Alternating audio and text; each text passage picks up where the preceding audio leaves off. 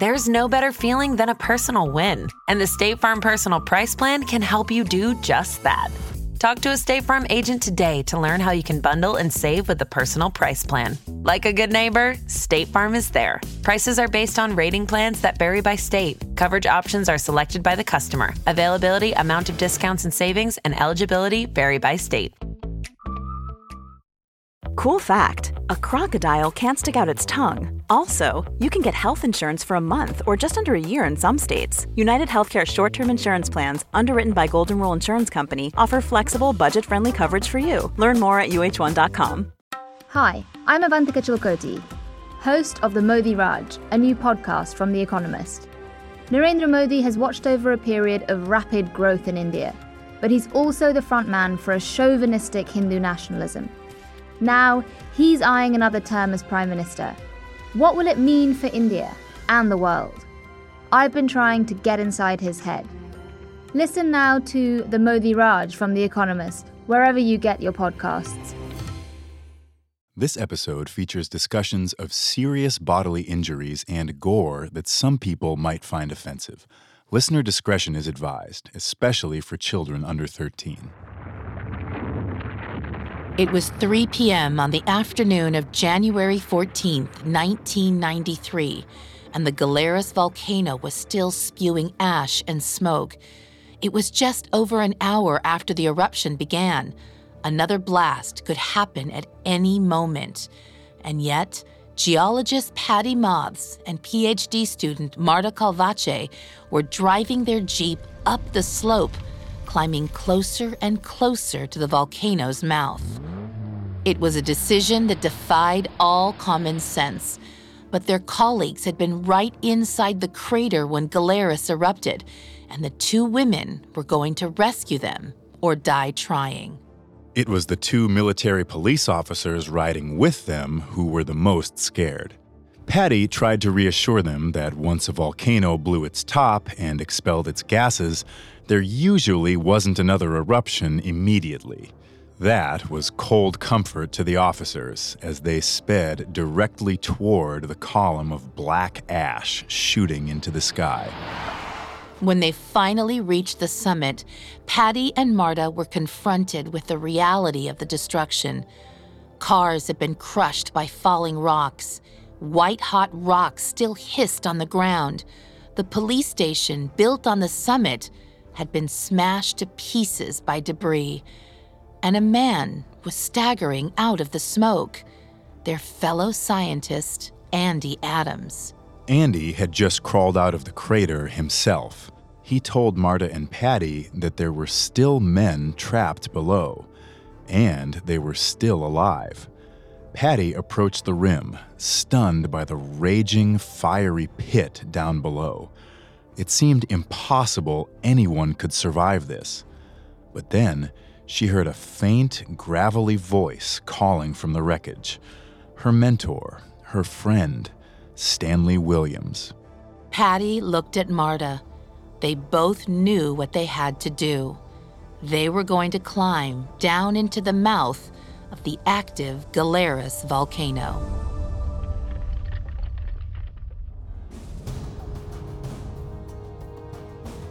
Welcome to Survival a Parcast original. I'm your host, Irma Blanco. And I'm Tim Johnson. Every week, we'll take you inside incredible, true stories of life or death situations. This is our second episode on the Galeras volcano survivors, a group of scientists who, despite all odds, survived in the center of a massive volcanic eruption. Last week, we explored the disaster that left Stanley Williams and his team of scientists struggling to stay alive inside Colombia's most active volcano. This week, we'll look at the aftermath of the eruption and the two remarkably brave women who led the rescue effort. At Parcast, we're grateful for you, our listeners. You allow us to do what we love. Let us know how we're doing reach out on Facebook and Instagram at Parcast and Twitter at Parcast Network. And if you enjoy today's episode, the best way to help us is to leave a five star review wherever you're listening. It really does help. We also now have merchandise. Head to parcast.com slash merch for more information. Marta Calvache and Patty Mothes could barely believe anyone was still alive inside the Galeras volcano. But against all odds, they heard Stanley Williams crying for help, buried somewhere in the rubble. 500 feet below them, Williams was lying behind a boulder, completely immobile. His leg was broken, the bone jutting out through his charred clothes. One of his feet was almost completely severed. His body shook violently, going into shock from the massive blood loss. It was all he could do to stay conscious. The soldiers who drove up to the summit with Marta and Patty refused to go down into the crater. It was against all regulations, never mind common sense, to climb into the smoldering inferno before they were sure the eruption was over. The TV news crews, who unbelievably were still waiting on the summit, weren't jumping at the chance to head down and help either. But Marta and Patty had their minds made up. As they prepared for the descent, another car arrived, and out hopped three men eager to join them. Ricardo Villota, Milton Ordonez, and Carlos Estrada, all researchers with the Colombian Geological Survey, had also ignored the warnings and driven up to help with the rescue. The Colombian volcanology community was a tight knit group, and they'd worked with the missing scientists for years. Just weeks earlier, Ricardo had ventured up to the volcano's summit with Jose Arles Zapata. He refused to leave his friend in the wreckage alone. The three men followed Marta and Patty down the steep crater wall. Halfway down, Carlos saw a man stranded on the side of the rocky slope, covered in blood and ash. Luis LeMarie. LeMarie, Andy McFarlane, and Mike Conway had all been on the inner crater's rim when the eruption began. They all managed to make it to the yellow nylon rope that led up the slope to the summit, but only Conway had been able to pull himself up. He had made it to safety shortly before the rescuers arrived. LeMarie had followed behind him, but with his two broken legs and a broken clavicle, he was in no shape to pull himself up the steep rock wall. The fact that he'd made it up halfway was a miracle. Carlos managed to drag LeMarie the rest of the way up. LeMarie was in such a bad condition, he could barely drink the water he was given. This didn't stop the TV crews from bombarding him with questions. LeMarie struggled to relay what had happened. He barely muttered a few words before passing out from exhaustion. Back at the crater, Marta, Patty, Milton, and Ricardo ventured further into the volcano. About 50 yards down, they found another man lying in the rubble, his entire body shaking. It was Andy McFarlane. McFarlane had tried to follow Conway and LeMarie up the crater wall, but he collapsed from exhaustion before he could reach the top. His palms had been burned off from a fall into the white hot rubble. His skull was fractured by a falling rock, and his body was quickly going into shock from blood loss. The four scientists rushed down to grab McFarlane. He was covered in blood, and his skin was deathly pale. It took all four of them to carry him up the path, navigating through the boulders and debris. Luckily, by 3:15 p.m., a rescue team from the Red Cross had arrived at the summit with medical supplies. The paramedics secured ropes to a metal stretcher and lowered it down the slope to help transport any survivors. Once McFarlane was on the stretcher, the men on the rim pulled him the rest of the way up. Marta and Patty climbed back down into the crater to continue the search. There was still no sign of Stanley Williams, even though Patty had heard him shouting for help. Even if they did find him, it might already be too late. Marta was keeping in contact with the observatory in Pasto. As they ventured further into the cone, the observatory warned her that Galeras was once again showing seismic activity. She and the team should get out immediately. But Marta had no plans to leave her colleagues behind. She kept going. Gray ash had covered everything in the crater. It was impossible to distinguish a human body from a pile of rubble. But amid the monochromatic gray landscape, Ricardo finally noticed a sliver of yellow. Even from a hundred yards away, Ricardo recognized it. Jose Arles Zapata's coat. He'd been wearing the same bright yellow coat just a few weeks earlier when he and Ricardo stood on that same spot in the volcano. But as Ricardo approached, he saw that Zapata wasn't wearing his matching yellow hard hat. His skull, from the top of his head to the nape of his neck, was completely gone, exposing his brain. Ricardo refused to believe it. He came closer, lifted Zapata's head, and let out a blood curdling scream. Zapata's brain fell right out of his head. Ricardo fell to the ground, inconsolable. Milton had to slap him hard across the face to snap him out of it. There was no time to grieve their fallen friends until all their surviving friends were found. But all the rescue team found was more horror. Not far from Zapata were the brutalized bodies of the three tourists who'd taken an ill timed hike into the volcano. Next, they came across a barely recognizable body that they thought might be Carlos Trujillo. There was no trace at all of Igor Menyailov, Nestor Garcia, Geoff Brown, or Fernando Cuenca.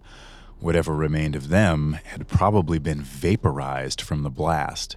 But there was one man still alive, a muffled, weak voice begging for help Stanley Williams. Williams was still huddled behind a boulder, buried under the ash. He had all but given up hope that anyone would find him.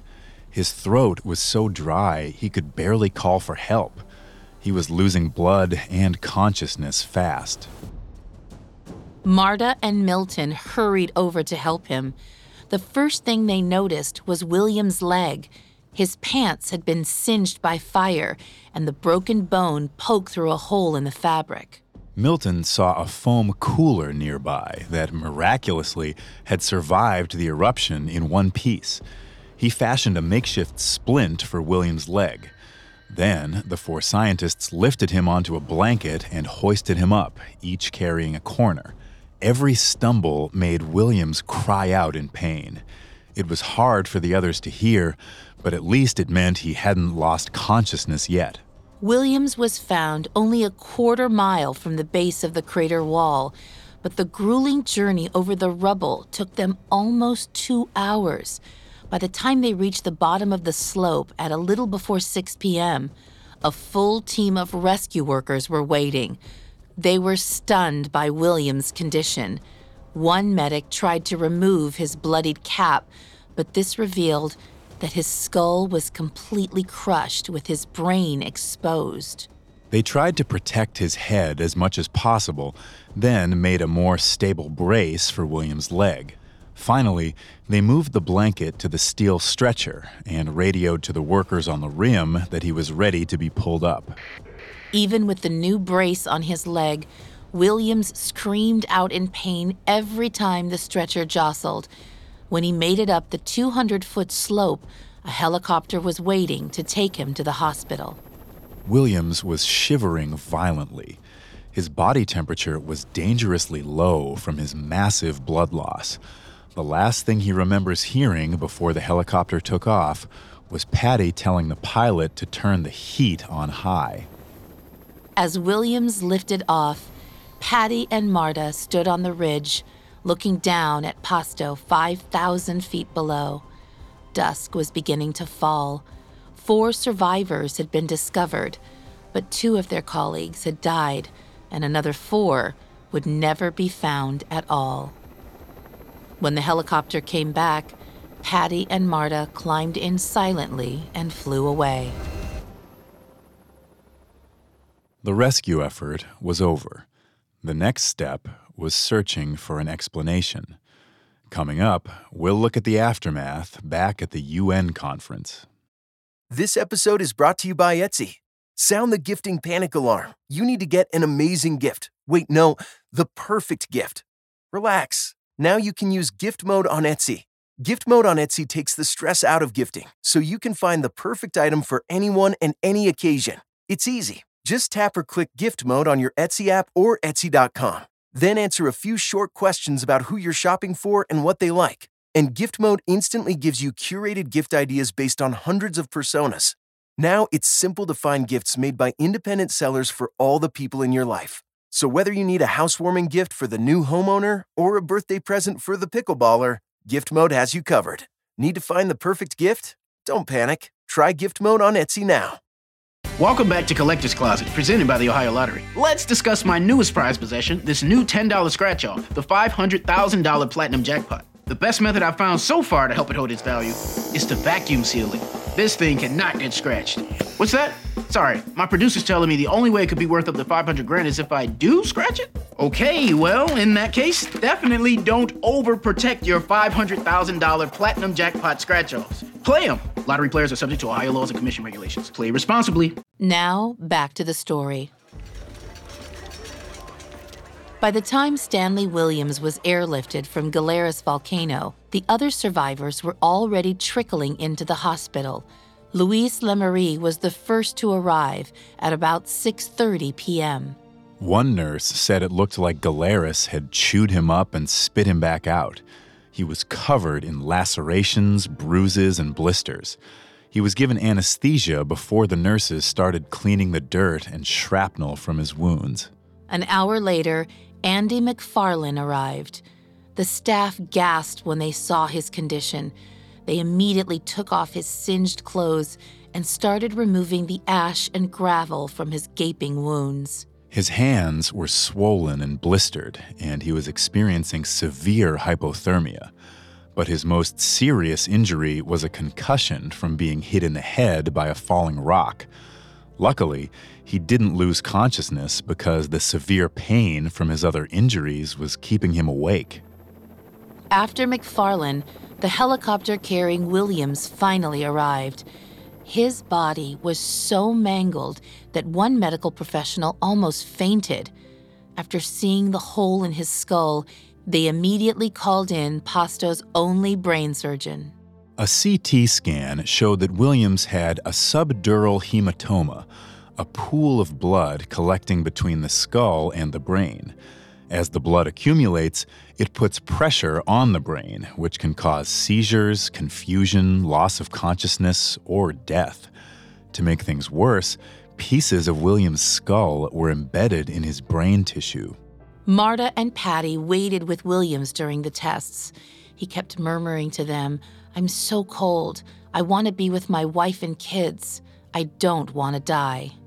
Once Williams was ready to be prepped for surgery, Marta knew she had to leave the hospital and return to the conference. All her fellow scientists were waiting to hear what had happened, and so was the press. Someone had to control the chaos. Marta and Patty drove back to the hotel and braced themselves for the onslaught. Thanks to the reporters who'd been trapped on the summit during the eruption, the story was already all over the media. Photos of Williams and McFarlane's mangled faces were plastered on the front page of the evening papers, along with sensational headlines like Volcanologists Devoured by Crater. But there was so much confusion during the eruption, the reports were wildly inaccurate. Needless to say, this was alarming for the colleagues, friends, and family members who were still waiting to hear if their loved ones had survived. The hotel hosting the conference didn't have phones in the rooms, so the lobby was packed with scientists clamoring to use the office's phone. At about 7 p.m., while Williams was still making his way to the hospital, the first two survivors pushed through the hotel doors Andy Adams and Alfredo Roldan. They'd made it out of the crater just as the eruption began, covered in dirt and ash, but without any serious injuries. Their fellow scientists were so glad to see them, they initially didn't even ask what had happened. They just hugged each other and cried. Marta and Patty arrived about an hour later, a little after 8 p.m. They delivered the bad news. nine people were dead. Jose Arles Zapata and Carlos Trujillo, the three tourists, and four more scientists whose remains were never found Nestor Garcia, Igor Menyailov, Geoff Brown, and Fernando Cuenca. They also brought good news. McFarlane, LeMarie, and Conway were going to be fine, and Stanley Williams was alive, but in critical condition. Until now, Galeras had never taken a victim in its history, and the people of Pasto were quick to blame the scientists for tempting fate. This was driven more by superstitions than by scientific analysis. One of the bellhops at the hotel told the researchers he'd had a premonition that Galeras would erupt. He believed someone had dropped a metal tool into the volcano by accident, which angered Galeras, causing the eruption. The United Nations had their own questions about how the disaster had happened, and the conference attendees scrambled to draft a report explaining themselves. Researchers in Pasto had predicted Galeras eruption the previous July based on seismic activity in the weeks leading up to the blast. Everyone found it hard to believe that there hadn't been any signs of an imminent eruption this time around. Researcher Fraser Goff went to the observatory to look at data from the past few weeks. He was stunned by what he saw. Tornillos, or sustained low frequency seismic activity, had been consistently happening, increasing in frequency in the days before the eruption. Williams had seen this data before the expedition and ignored it. When the news reached the hotel, Andy Adams was in disbelief. Williams hadn't told the rest of the group about the tornillos. He said the volcano was tranquilo, and they'd all taken him at his word. Adams sat down at the hotel with a thick binder full of papers and charts. One paper, written just a few weeks before, had predicted that Galeras would erupt by the end of the month. The report also mentioned tornillos as a strong indicator of a possible eruption. He couldn't understand how Williams could lead his team into such a risky situation without even warning them about the signs of danger. On the TV in the hotel lobby, the local news replayed the same clip on a loop. Stanley Williams in the hotel lobby, right before the expedition, assuring the press that Galeras was tranquil. It made Adams feel sick.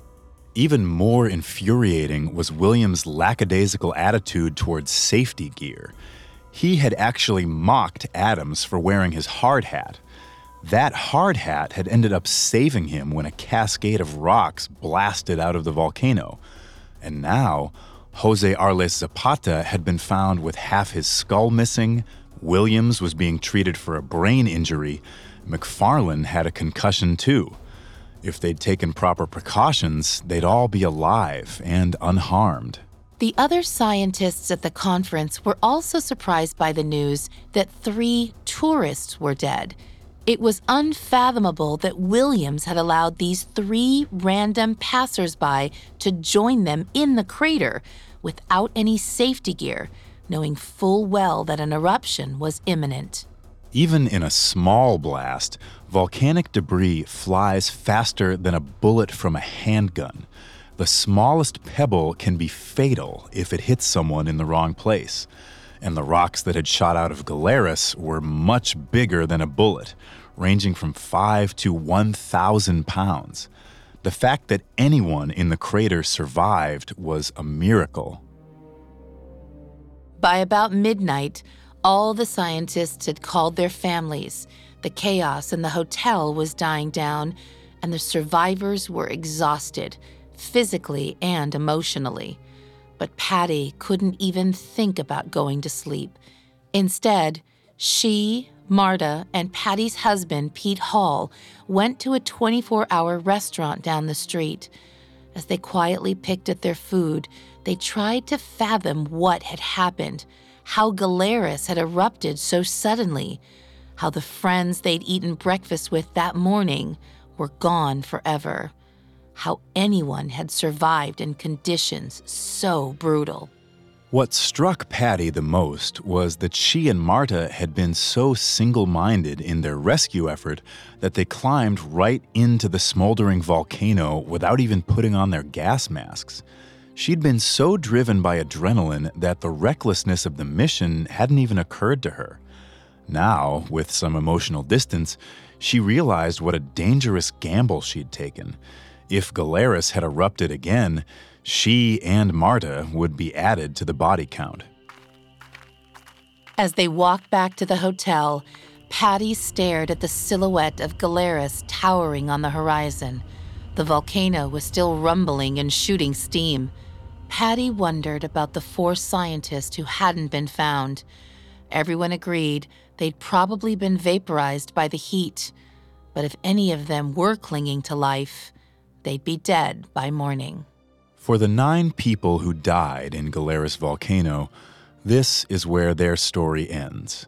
In a heap of smoldering debris, victims of the natural fury they had dedicated their lives to studying. When the smoke cleared, rescuers would venture up to salvage what was left of the bodies, this time wearing full safety gear and fire resistant clothing. But no more survivors were found. Yet, for the seven people who had survived, the story was just beginning. Coming up, we'll look at the aftermath of the Galeras eruption. Now, back to the story. Two days after the Galeras volcano eruption on January 16, 1993, Andy McFarlane, Mike Conway, and Luis LeMarie were released from the hospital, expected to make full recoveries. Stanley Williams was clinging to life, and his prognosis was still grim. During Williams' operation, his surgeon had realized that a skull fragment had lodged itself just millimeters away from the sigmoid sinus, one of the main vessels connecting the brain to the jugular vein. If the injury had gone just a hair deeper, Williams would have bled to death almost immediately. But even though Williams had survived, there was no way to say how severe the long term damage would be. A chunk of his brain, described as the size of a peach pit, had been totally destroyed, which could affect his memory, speech, and behavior for the rest of his life. When William's wife, Linda, arrived at the hospital in Colombia, she was prepared for the worst. Linda's father and brother, both brain surgeons, had told her that even if he survived, Stanley would never be the same as he was before the injury. So, despite his bloody, bandaged head, two broken legs, and the webs of IV tubes circling his hospital bed, Linda was pleasantly surprised to see that Stanley was conscious and mostly coherent. Williams was speaking, which was a good sign, but he was rambling, mixing up words, and losing his train of thought. His brain's cognitive functions had been severely damaged by the head injury, and at that point, it was unclear whether he would ever fully recover. On top of the neurological damage was the emotional damage. McFarlane recalled that the first thing Williams said to him after the eruption was that he felt terribly guilty for what had happened. But according to Williams, his colleagues reassured him that he hadn't done anything wrong. There was no way he could have known Galeras was about to erupt. He was unaware that, back at the conference, they were whispering the exact opposite. As they studied the evidence and put together their report, it became clear that the seismic activity leading up to this blast was identical to the activity before the eruption the past July. This data had been shared with Williams before the expedition, but he had dismissed it as insignificant. On January 17th, three days after the eruption, Williams was finally stable enough to be flown back home to a hospital in Phoenix, Arizona. His long term prognosis was still unsure. A surgeon told Linda Williams he's going to be able to feed himself and brush his teeth, and beyond that, we just don't know at this point. His recovery blew away all expectations. He was almost completely deaf in one ear. He struggled with cognitive problems, mental fatigue, and seizures, and it would take years of surgery, bone grafts, and physical therapy before he could walk again. But he was able to do much more than feed himself and brush his teeth. Just three weeks later, on February 9, 1993, he gave his first interview to the press from his hospital bed in Phoenix.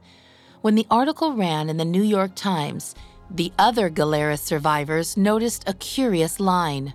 Quote, the lone survivor among the group was Dr. Stanley N. Williams. There were, in fact, six other survivors, including Andy McFarlane, who was quoted in that same article. It's hard to say how the mix up occurred, but once the lone survivor label was applied to Williams, it stuck and he ran with it. Three days later, Williams taped an interview for NBC's Nightly News.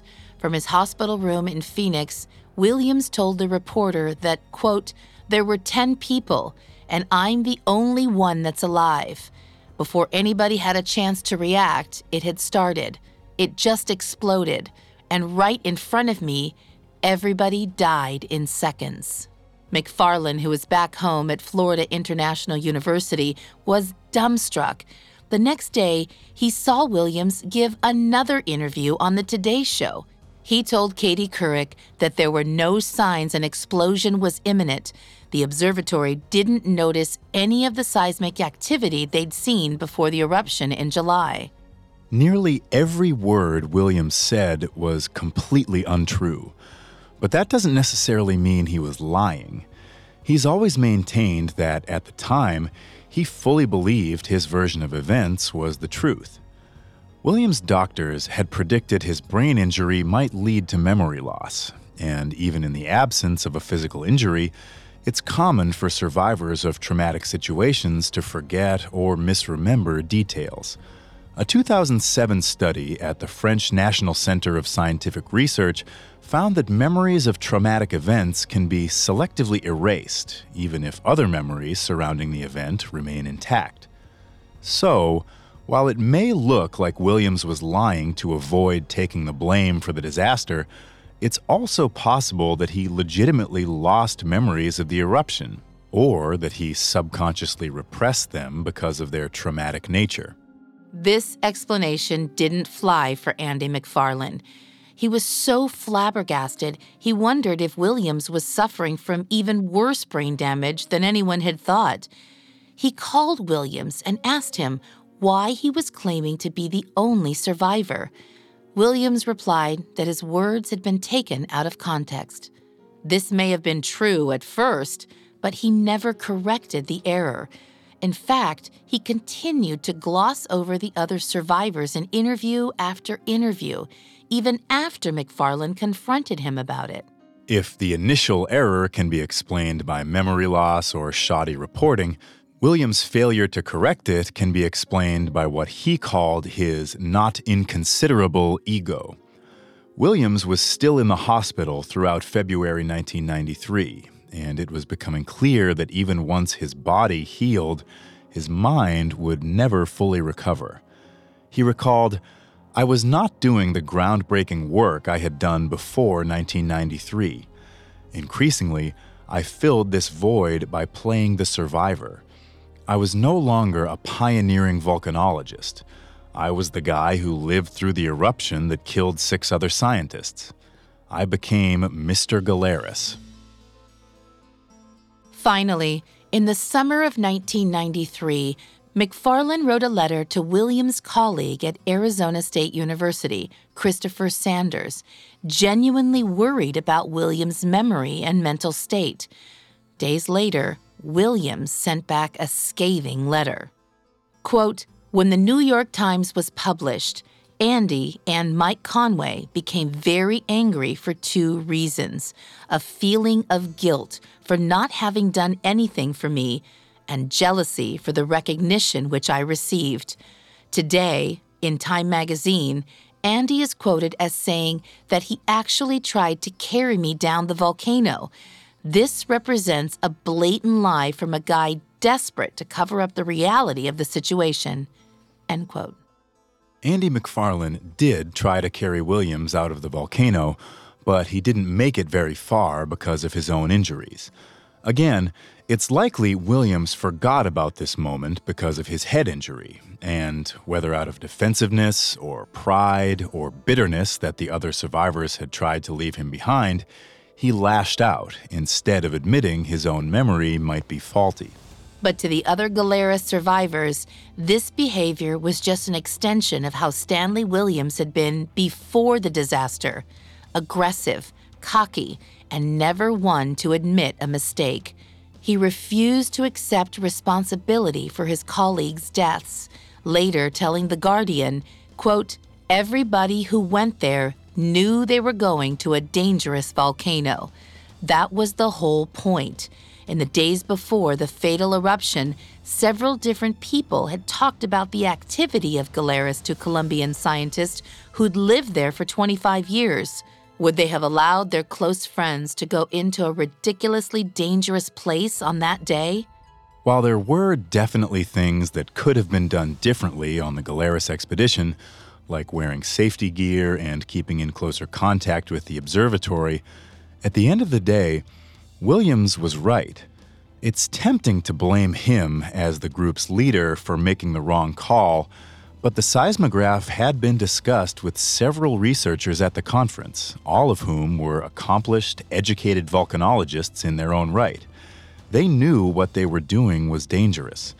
They knew that the only surefire way to survive a volcanic eruption is by staying away from volcanoes in the first place but they agreed to risk their lives for the sake of scientific advancement. The biggest advancement that came from the Galeras tragedy was a stricter safety protocol for future volcanic expeditions. Back at the observatory in Pasto, Marta Calvache implemented a new safety plan that required anyone going near the volcano to wear hard hats, full face gas masks, and fire resistant clothing.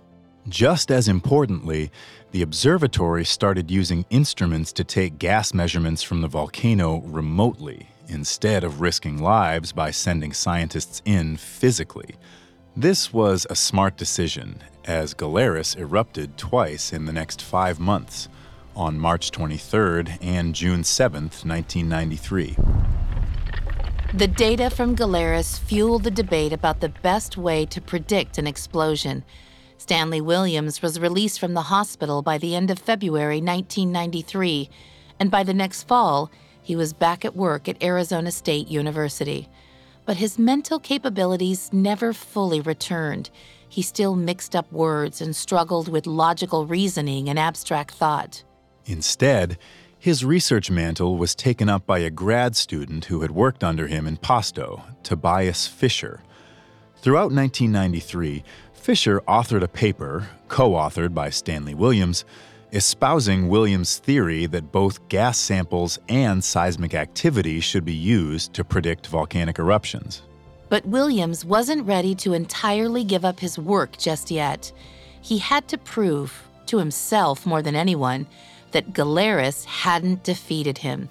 As soon as he was physically able, he wanted to go back to face the volcano that had almost killed him. Returning to the site of a traumatic memory is often used as part of cognitive behavioral therapy for PTSD. Revisiting the place where the trauma occurred can help patients reconstruct their jumbled memories, overcome their fears of a certain place or situation, and finally move on from the traumatic experience. In 1995, Williams returned to the Galeras crater. With Marta Calvache by his side, he climbed to the exact spot where he'd nearly been killed two years before. It was unsettling, but he told himself he wasn't afraid. If he let himself be afraid, Galeras had won. He stood there on the crater's rim and thought back to the day of the explosion. Igor Menyailov taking gas samples from the fumarole, a cigarette dangling from his mouth, Geoff Brown waving up at him, the three tourists who'd wandered down, standing right next to him as he explained what they were researching.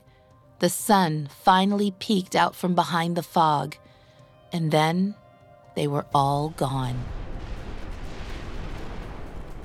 Williams made it through the first day of research in the crater without incident.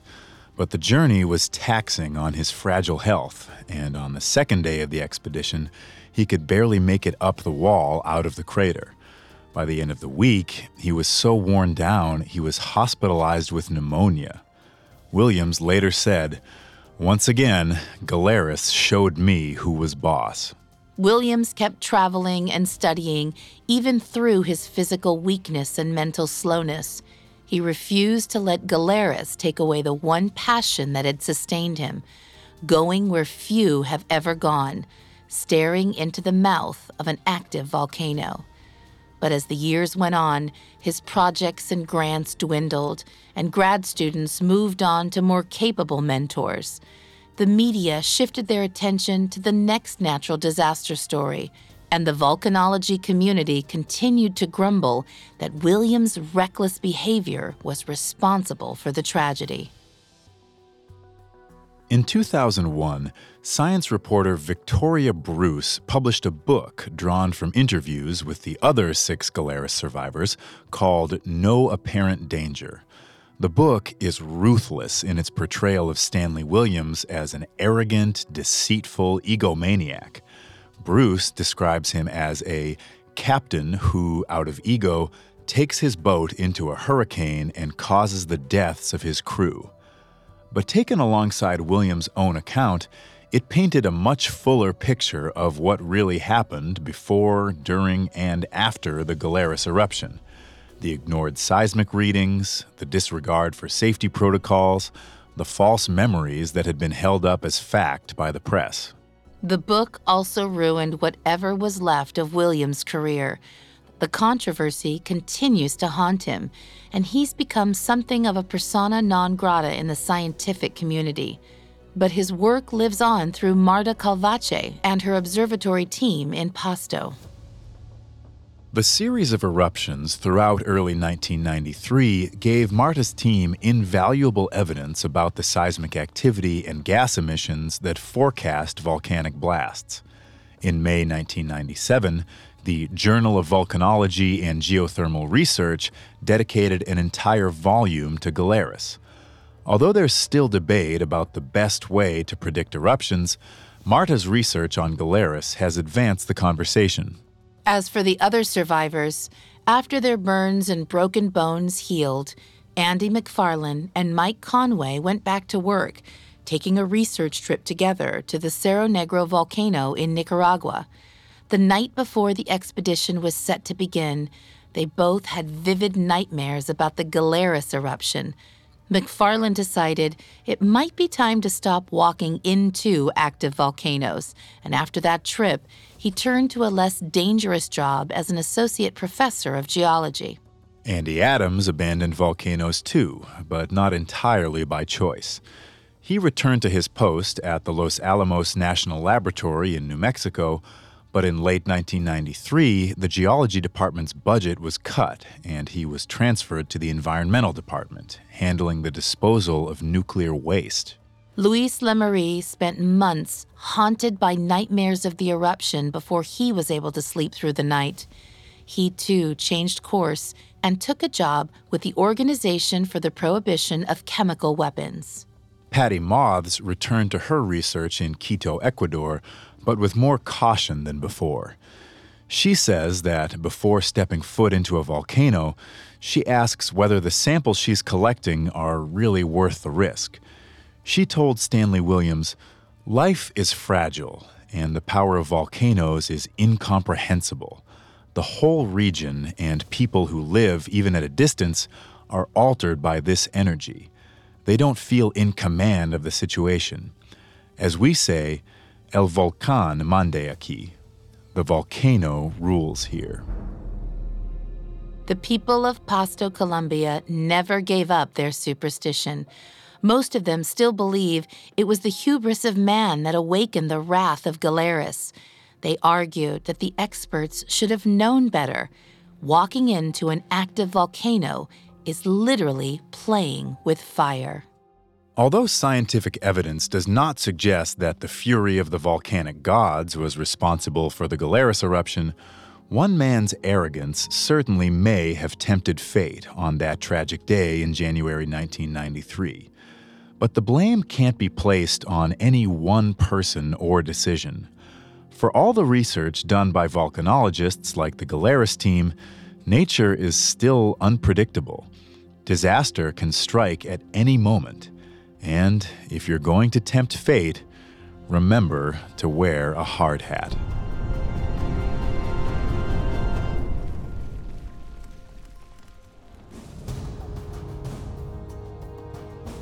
Thanks for listening to Survival. We'll be back next week with a new episode. You can find all of Parcast's shows on Spotify or wherever you listen to podcasts. If you enjoy the show, the best way to help is to leave a five star review. And don't forget to follow us on Facebook and Instagram at Parcast and Twitter at Parcast Network.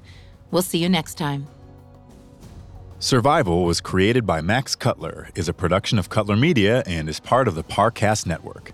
It's produced by Max and Ron Cutler, sound design by Michael Langsner, with production assistance by Ron Shapiro and Paul Liebeskin. Additional production assistance by Carly Madden and Maggie Admire. Survival is written by Desi Jedeikin and stars Irma Blanco and Tim Johnson.